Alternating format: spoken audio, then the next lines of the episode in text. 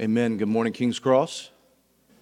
Good to be with you. Good to be uh, in uh, and with the people of God uh, to gather and to sit under His Word, to sing His Word, to pray His Word, to hear His Word preached, um, and to fellowship in and around His Word. Let me pray one more time and ask for God's help for this incredible text that we are about to study. Father, you and your Word are far more precious than I can hope to show in my own power and strength. Therefore, I pray, Holy Spirit, breathe on the preaching of your word to reveal the glorious Son, our Lord Jesus, in whose name we pray. Amen. I would imagine most, most young families, as our young family, have random competitions that just kind of happen. When you have kids and you have parents and you have tasks to do, sometimes random competitions just begin to happen. My favorite competition with our kids, or one of them at least when they were younger, was this little competition that started to happen, uh, especially again when Noah was about three or four years old, our youngest, at bedtime usually. And the competition would be around who loved uh, who the most. So there'd be a little competition, and it, I would say something to Noah like, I love you more than all the blades of grass in the world. And he'd say, Wow, that's a lot. And then he would return and say something like, I love you more than all the fish in the ocean. Now, I loved it in one part because it was sweet, but also because I got to see his development understanding of the world begin to expand and his definition of what big was and how he would attempt to compete back and forth. The rest of the family would get in on the competition. Rachel might say, I love you more than all the stars in the sky. Eden would chime in, more than all the grains of sand on all the beaches in all the world. Nias might jump in and say, more than all the feathers on all the birds in the whole world. And then somehow, inevitably, it would uh, always be the case that we would go from the amount to the size. So there'd be a switch, and it would have to do with animals. So it would turn to something like, I love you bigger than an elephant or bigger than a T Rex. And eventually, as we would do this, the trump card would always come out. Someone would say, I love you bigger than a blue whale. And at that point, the game is kind of over. Over 100 feet long, 400,000 pounds, with a heart the size of a dairy cow. It's the biggest. but then one, one time, probably Nias, I don't remember which kid it was, probably Nias, our most competitive of our three children, probably Nias figured out as we said, I love you bigger than a blue whale, he said, I love you bigger than the daddy blue whale. From then on, that uh, the daddy blue whale became the trump card. So inevitably, when we would play this game and this competition would be going, and we would start it and we'd start to figure out and compete, somebody would just jump to the front and immediately into the thing say, "Daddy blue whale." They wouldn't even say, "I love you more than." They would just say, "Daddy blue whale," and the game was over. That was the trump card. That was the "I love you" trump card. Today we follow Jesus into the Garden of Gethsemane. And in the coming weeks, we will follow him to the cross of Calvary. And this is the daddy blue well of God's love on display. This is the trump card of how and how much God loves us. Indeed, John says, For God so loved the world, meaning in this manner, in this way, God loved the world, that he gave his only Son that whoever believes in him should not perish, but have eternal life. Today, as we follow Jesus into the Garden of Gethsemane, we see him abandoned by his closest friends, anticipating the agony of propitiating the wrath of God for our sins. And it's weighty, it's heavy. This is a solemn and massive scene in the scriptures. One that is painful and difficult to think about and watch. And even as you try to understand the humanity of Christ and the deity of Christ together in this hypostatic union, what is on display in his emotions as he anticipates the cross? There is grief and glory to Gethsemane. With God's help, I hope to show you both a grief that's so agonizing that the Lord Jesus is near death just thinking about what's about to happen, but a glory that is connected to this agony. He subjected himself to this grief because of his great love with us. There's a grief and a glory in Gethsemane. We see in this text, Christ proclaimed that all of his disciples will abandon him. And then he experiences this utter aloneness in anticipation of the cross. And our big idea this morning is we want to think about this grief and glory of Gethsemane, understanding Christ's unique aloneness in his suffering on our behalf should lead us to grieve our sin and glory in our Savior. Understanding his unique aloneness in suffering on our behalf should lead us to grieve our sin and glory in our Savior. If you want to title this morning, The Grief and Glory of Gethsemane. We'll take it in two parts. First part, he understands the agony of abandonment. Jesus understands the agony of abandonment. And again, to remind you where we were two weeks ago when we left off, the Passover meal has just been transformed into what we call the Lord's Supper. Jesus just finished this meal, the Passover meal, with his disciples. He transformed it into the Lord's Supper because he is indeed our Passover lamb who was slain to, to take on the judgment of God so that the judgment of God might pass over those underneath his blood. And then, chapter 26, verse 30, we read, And when they had sung a hymn, they went out to the Mount of Olives. So they finished the meal by singing a hymn, probably from the Psalms. So even just pay attention and note this the Son of God sings his way into suffering. Jesus worships his way unto God's wrath. So, just in passing, as we think about this reality that Christ, as he's going into this great moment of suffering, is singing his way there, reminds us and teaches and shows us that corporate worship through song is not merely some religious tradition, it's preparation to suffer well.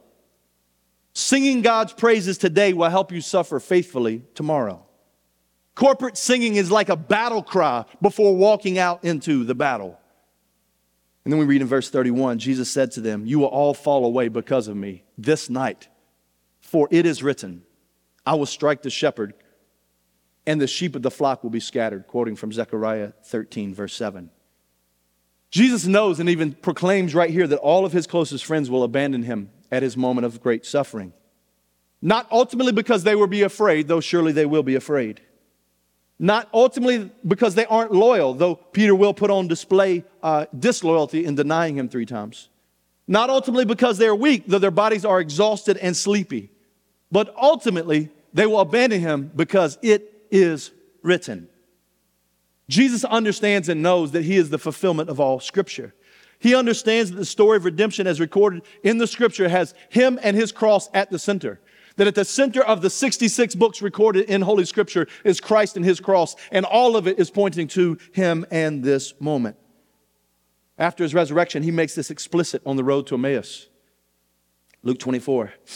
Then he said to them, These are my words that I spoke to you while I was still with you, that everything written about me in the law of Moses and the prophets and the Psalms, summarizing the Old Testament, must be fulfilled. Then he opened their minds to understand the scriptures and said to them, Thus it is written that Christ should suffer and on the third day rise from the dead, and that repentance and the forgiveness of sins should be proclaimed in his name to all nations, beginning from Jerusalem. You are witnesses of these things. Friends, if you understand the scriptures, you understand the scriptures are telling this great story of Christ crucified, buried, and resurrected in order that the nations might be forgiven and reconciled to God. Jesus knows his disciples will abandon him. He knows he will be crucified. He knows he will resurrect. He knows because this is what the Holy Spirit has revealed in Scripture. This is the plan A of redemption, and there is no plan B. But notice he drops a confident ray of hope in the dark night of Gethsemane. Chapter 26, verse 32. But after I am raised up, I will go before you to Galilee.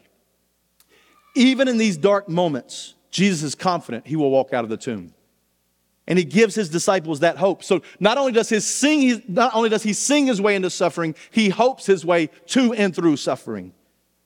This is why the author of Hebrews says, looking to Jesus, the founder and perfecter of our faith, who for the joy was set before him endured the cross. He knows he will be abandoned. He knows he's about to suffer. He knows he's going to die, but he also knows he will resurrect. And he's confident in the plan even during his agony. In anticipation of agony, he's singing, hopeful, and confident in his Father. Christ Jesus is a perfect picture of being truly human in true suffering. However, in stark contrast to Jesus, all too often we, like his disciples, think, hey, I think I got a better plan than you. Verse 33 Peter answered him, Though they all fall away because of you, I will never fall away.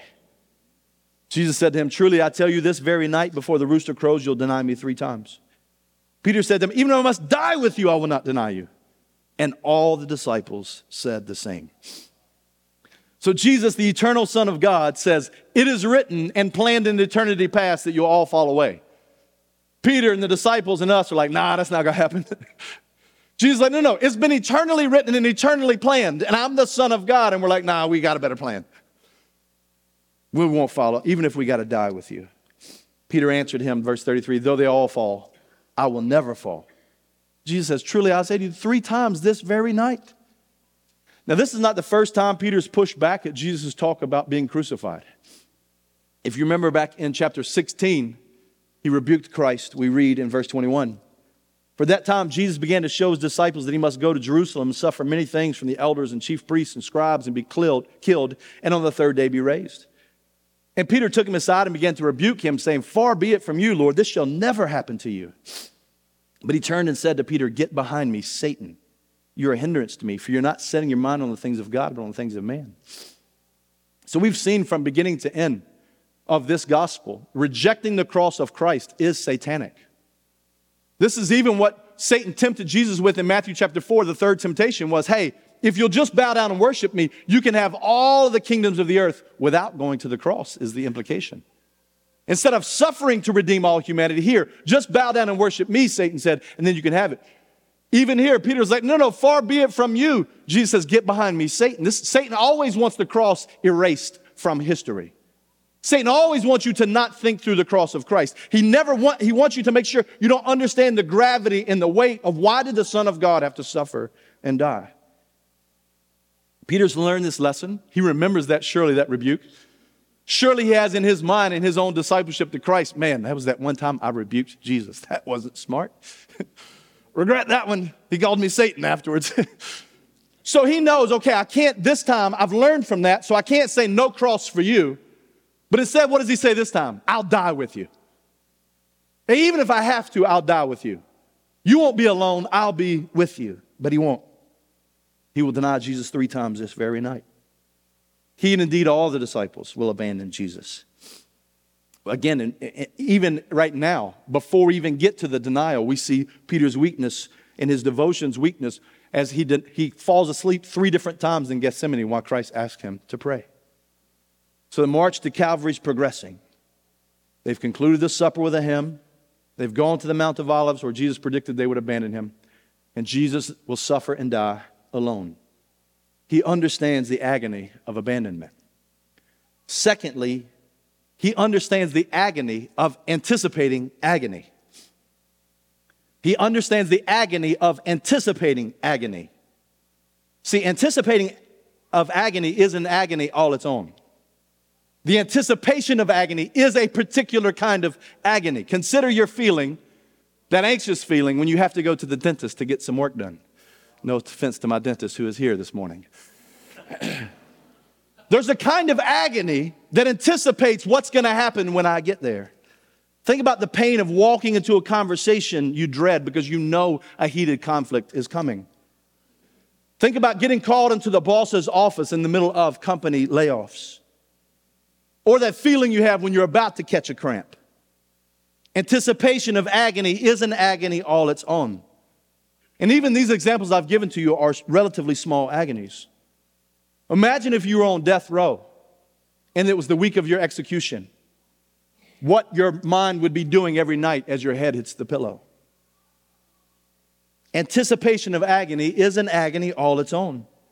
And the agony of Christ, the agony he's anticipating, is unlike any agony any human being has ever experienced.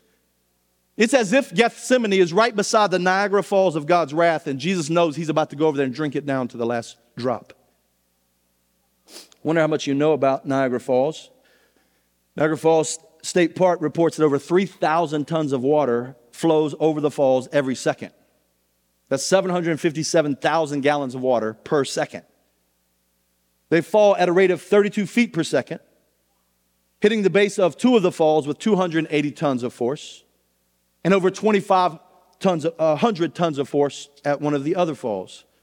For perspective, if you're about 160 pounds and you're going 30 miles an hour in a car and you hit a wall, that's going to be about anywhere between 2 and 12 tons of force. The bottom of the falls, about 140 to 200 times more intense than that. What is my point? There is more righteous wrath in God against sin than there are gallons of water coming over the Niagara Falls. And Romans 3 tells us all have sinned and fall short of the glory of God and are justified by his grace as a gift through the redemption that is in Christ Jesus, whom God put forward as a propitiation by his blood to be received by faith. Propitiation means wrath absorber. God's wrath can't just disappear. It must be satisfied. It must be poured out. It must be absorbed. It must go somewhere. Christ came to take it so that sinners could be saved and God's justice could be satisfied. That's why we see Jesus agonizing in the garden and turning to his Father in intimate prayer, because he's anticipating all of that wrath being drank by him. Verse 36, we read again that Jesus went to them with them to a place called Gethsemane and said to his disciples, Sit here while I go over there and pray. Now, it's important you understand that Gethsemane was a common place they used to meet during the Passover week. We know that from Luke's account in chapter 22, verse 39 to 41. This was their normal campsite, if you will. They probably had beloved memories of fellowship and teaching over the last few days, possibly in Passover's past. And this is significant. Why? Because Jesus knows Judas is out trying to betray him. And yet he's going to the place they always go. At the time, they always go there.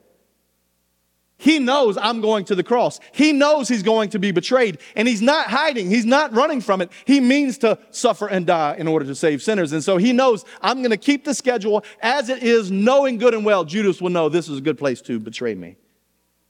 He will not avoid his cross. Instead, he will go to his Father in intimate prayer and ask for help. Verse 37. And taking with him Peter and two sons of Zebedee, that's James and John, he began to be sorrowful and troubled. Then he said to them, My soul is very sorrowful, even to death. Remain here and watch with me. We got to stop just a second and pay attention to what's happening right here. This is the King of all kings. Even as we've studied through Matthew's gospel account, it's put on display the sovereign rulership of the Lord Jesus. Think about how we've watched Christ flex his kingly nature. How we watched him flex his sovereign rule and control over all things. This is the king who walked on water in the midst of the storm. This is the king who cast out a legion of demons into a herd of pigs, who taught with authority that left people amazed, wondering where he got this authority from. This is a king who, who, who approached and confronted the most intimidating religious leaders of his day. One who healed the sick, the paralytic, the blind, the mute, and the deaf. The one who raised a dead girl back to life. The one who pronounced woes on the scribes and the Pharisees, turned over tables in the temple. The king who demonstrated sovereign control over death, disease, demons, destruction, his disciples, and even his enemies. This same king is depressed nearly to death. We haven't seen King Jesus like this in this gospel yet. This is a stark contrast. We've seen his sovereign power again and again and again. And he says, My soul is so troubled, I'm about to die. We find out from Dr. Luke in his account that while praying, his sweat became like great drops of blood falling down to the ground. So he's in so much depressed agony that he's literally sweating drops of blood. The soul of the Son of God is troubled nearly to death. Standing beside the Niagara Falls of God's wrath awaiting him is staggering and leading his soul to great suffering. No other human being has ever tasted depression like this. What a moment. We see in this moment a staggering picture of Jesus' humanity. The doctrine of his incarnation is on display. The Son of God became a man. Jesus, though truly God, is truly man. Again, this is the mystery of the hypostatic union. And in this moment, he's experiencing as a true man what a true man would be experiencing in this horrific moment, anticipating taking on the full wrath of God for sinners, though he had none of his own. He's experiencing the totality of human experience as he stands beside the Niagara Falls of God's wrath, understanding, I'm going to get that. And this is not primarily uh, uh, the staggering is not primarily reality of the gruesome death that has, has him staggering. He said from early on he was going to die. No, he's experiencing what a sinner would be experiencing before eternal judgment. Yet he has no sin of his own. For our sake, he, God, made him, Christ, to be, no, to be sin who knew no sin, so that in him we might become the righteousness of God. He's anticipating the fear of what it looks like to be judged by God when you're a sinner, though he is not a sinner. Friend, if you've ever felt anxious or depressed, know that you've never felt as anxious and depressed as Christ does in this moment. Now, I do not say that to minimize your anxiety or even the pain plenty of you have, uh, have experienced as you've anticipated suffering you knew that was coming. Some of you guys have been through more hor- horrific suffering and pain than I could ever imagine. But you have not been through more pain and suffering than Christ could imagine. It's never been true that no one understands what you've been through. It's true that no one understands what he's been through. He understands what all of us have been through. The Son of God in this moment is literally depressed nearly unto death in this moment. To those who felt crippled by your anxiety and depression or the, by the agony of anticipating agony as a victim, know that Christ understands experientially. He doesn't understand like somebody who read a book about it. He doesn't understand like someone who's heard about that before. He understands as one who's gone through worse than what you have.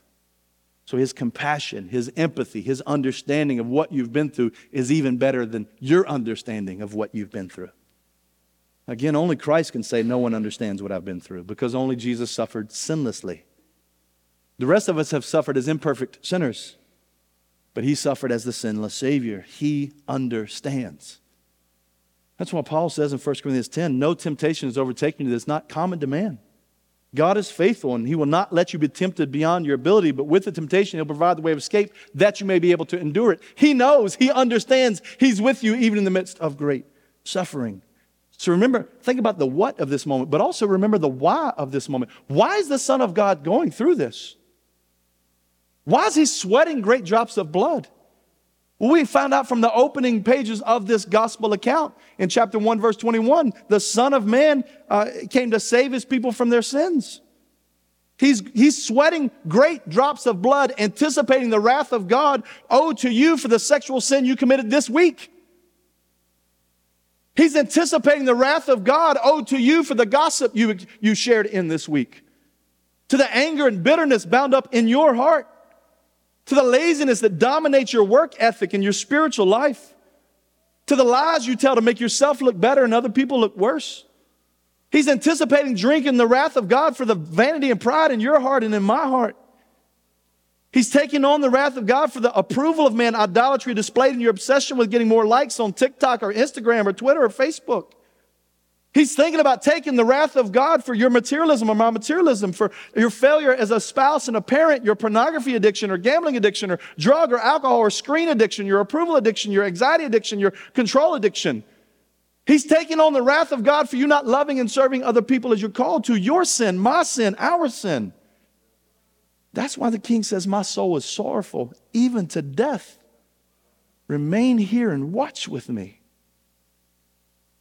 He asks his disciples to watch with him as he seeks his Father in prayer.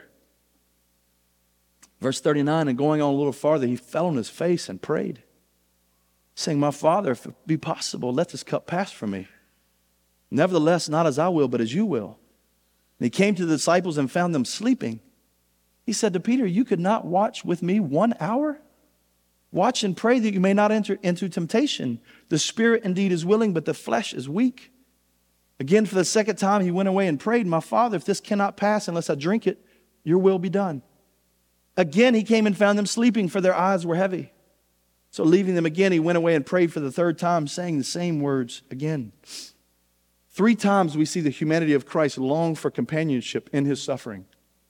Three times we see his friends fall asleep. Three times he calls out to his father, Is there another way? Three times the father answers with silence. He surrenders his will in prayer. There is no other way. The Father would have provided it if there had been any other way to make sinners right with a just God. But King Jesus must drink the cup in our place if we're to be saved. He's the only one qualified to drink this cup and survive. He's truly man. He must suffer and die as man because man sinned, but he's truly God. He's the only one who can suffer and die and then get up from death. He's the only one qualified. Three times he said, Is there another way? Three times he heard silence, but praise God, three times he said, Not my will, but yours be done. Our Father who art in heaven, hallowed be thy name. Thy kingdom come, thy will be done. For sinners to be saved, the Son of God must be crushed. Praise God for Jesus' resolve to do the Father's will. John 4 34, he actually said, My food, my food is to do the will of him who sent me and to accomplish his work. Jesus says, My nourishment, my soul is fed by obeying my Father. That's what nourishes and feeds my soul. There is no resolve like the resolve of Christ to obey the Father's will. There is no obedience like the perfect obedience of Christ to obey his Father. There is no love like the love of God in Christ. Verse 45 He came to his disciples and said to them, Sleep and take your rest later. See, the hour is at hand. The Son of Man is betrayed into the hands of sinners. Rise. Let us be going. See, my betrayer is at hand. It's time. He wrestled in prayer. He sweat great drops of blood, anticipating the agony that he was going to experience underneath the Niagara Falls of God's wrath. In his humanity, he asked for another path, but he's embraced that there is no other path. And in his prayer with his Father, in this moment, he gained strength such that he says to his disciples, Rise, get up, it's game time. So he goes truly human, saying, God, is there another way? Because I understand exactly what I'm about to suffer underneath. Not my will, but yours be done. Ah, y'all asleep. Wake up. Spirit's willing, the flesh is weak. Father, if there's no other way, I'll drink it. Not my will, but yours be done. Ah, wake up. Be with me. Pray with me. Pray. You don't understand what's coming. Father, not my will, but yours be done. Fellas, get up. It's time. These prayers, he goes from face down before the Father to saying to the disciples, Rise he's walking into the Father's will. The Son of God must take on the wrath of God alone to bring sinners back to God. Christ understands the agony of anticipating agony. He's anticipating taking on the judgment of God. He knows what it's like to fear just judgment. So praise God in our loneliness, our anxiety, our depression, our agony, in our anticipating of agony, we can never say, No one understands, for only our Savior can say that. He understands our suffering but only He understands His suffering. Even as Isaiah prophesied earlier, He was pierced for our transgression, He was crushed for our iniquities. Upon Him was the chastisement that brought us peace, and with His wounds we are healed. Again, the main point, the big idea this morning, understanding Christ's unique aloneness in his suffering on our behalf should lead us to grieve our sin and glory in our Savior. I want to take the rest of our time and make those two applications and talk about those two applications. So, two applications grieve your sin and glory in your Savior. First application grieve your sin. Not only was Christ's blood poured out on the cross, it was forced out of his sweat glands in Gethsemane for your sin, for my sin. Lest I forget Gethsemane, lest I forget thine agony, lest I forget thy love for me, lead me to Calvary. The path from Gethsemane to Calvary shows you how serious your sin is. Don't look away from how much your sin cost. Don't ignore it. Christ paid your debt in full with his blood. That's how serious your sin is. So it's, it's don't take your sin lightly. Like, do you understand to take sin lightly? and Like, ah, everybody's a sinner and we all do it. That's like spitting on him while he's sweating out great drops of blood. Take your sin seriously, all of it. All of it. All of it. He had to pour out his blood for you. So we don't take sin lightly. We take it seriously. We understand no, no. Sin cost my Savior his life. And so I hate my sin. I want to kill my sin. Paul says in Romans 8 13, if you live according to the flesh, you'll die, but by the Spirit, you put to death the deeds of the body, you'll live. So, no, no, we see our sin, and by the Spirit, we said we put it to death. We kill our sin. We hate our sin. We flee from our sin and we run to Christ. All too often, immature Christians act like sin's not a big deal. Even sometimes super deep Christians think they're being super deep by acting like it's not a big deal. I don't care how reformed you are in your soteriology, sin is a big deal. You should hate it. Understanding it is finished makes you hate your sin, not, not think it's a big deal. So grieve your sin. Don't look away. Look at it and see what it cost Christ. Hate your sin. Again, 1 John 1, uh, 1 5 um, through 9. Verse 9 particularly says, If you confess your sin, he's faithful and just to forgive you of your sin and cleanse you of all righteousness. So see it, grieve it, and confess it and ask for forgiveness. So we have a pastoral prayer every week where we stop and pause for a moment to confess your sin to God. It's a big deal. Look at Gethsemane. Look at Calvary. It's a big deal. Confess your sin. He's faithful and just to forgive it and cleanse you. But don't pretend like it's not there. You pretend like your sin's not there, you'll stay a spiritual baby the rest of your life. You can be 70 years old and acting like an infant spiritually. You don't confess your sin, grieve your sin, flee from your sin. Consider praying through Psalm 51, David's prayer of confession after his adultery and, and, and his guilt of murder, where he's going through it. And if you just wonder, how do, what does it look like to confess sin, to grieve sin, to feel sin? Pray Psalm 51. Just put yourself in that scenario and confess your sin. But don't stop there. That's application number one grieve your sin. Application number two glory in your Savior. Don't stop at grief. Don't, like, please don't do the first application and not get to the second one. do the first one, but don't stop. Move from grieving your sin to glorying in your Savior. Robert Murray M'Cheyne, Presbyterian minister, said, Learn much of the Lord Jesus. For every look at yourself, take 10 looks at Christ. He is altogether lovely. Such infinite majesty and yet such meekness and grace, and all for sinners, even the chief. Live much in the smiles of God. Bask in his beams. Feel his all seeing eyes settled on you in love and repose in his almighty arms. So grieve your sin, but glory in your gracious Savior. Glory in what Jesus has done. How do you do that? Just like, it, what does it look like practically to glory in my Savior? Rest not in your devotion to Christ, but his devotion to you. That's where you find rest. Think about the disciples, right? They all abandoned him. Peter's going to deny him on this night three times. They're all going to abandon him in this moment. You will fail, he never will fail. Your devotion to Christ will wax and wane. Your devotion to Christ will go up and down. His devotion to you will never fail. So you glory in your Savior, understanding, no, it's your devotion to me I'm banking on, not my devotion to you. That's not in contradiction to the first application. That's how you make the first application. Oh, my sin is so wicked. Praise God for my Savior. Oh, my devotion is so up and down. Praise God, my Savior's devotion is not up and down. He went through Gethsemane. He went to Calvary. He did die for me and He did rise on the grave. That devotion is everything I'm banking on, nothing of my own. But also remember, He understands. So glory in your Savior. Remember, He understands. Whatever you're going through, abandonment, loneliness, depression, you don't fully understand his, but he fully understands yours. You are known, you are understood. So, again, I'm not meaning to minimize. Some of you have been through stuff I could never imagine, but he can, and he knows even worse. Therefore, you know when you come to Christ as Savior and King, you come to one who understands your suffering to the uttermost. He knows the pain. He knows the fear. He knows the agony. He knows who did it. He knows how long. He knows why. He knows how it hurt. He knows the agony in your soul, and He's there to heal. He knows. So understand, He understands.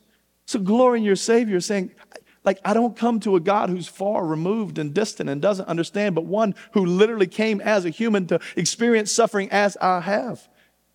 This is why the writer of Hebrews, we do not have a high priest who's unable to sympathize with our weaknesses, but one who in every respect has been tempted as we are, yet without sin. Let us then with confidence draw near to the throne of grace that we may receive mercy and find grace to help in time of need. So again, rest not in your devotion to Christ, but his devotion to you. Remember, he understands. And lastly, experience his love experience his love. Again, John 10 18. I'm gonna keep, I'm gonna keep coming back to this one every single week in this sermon series. No one takes it from me, Jesus says, but I lay it down of my own accord. I have authority to lay it down, I have authority to take it up again. This charge I receive from my Father.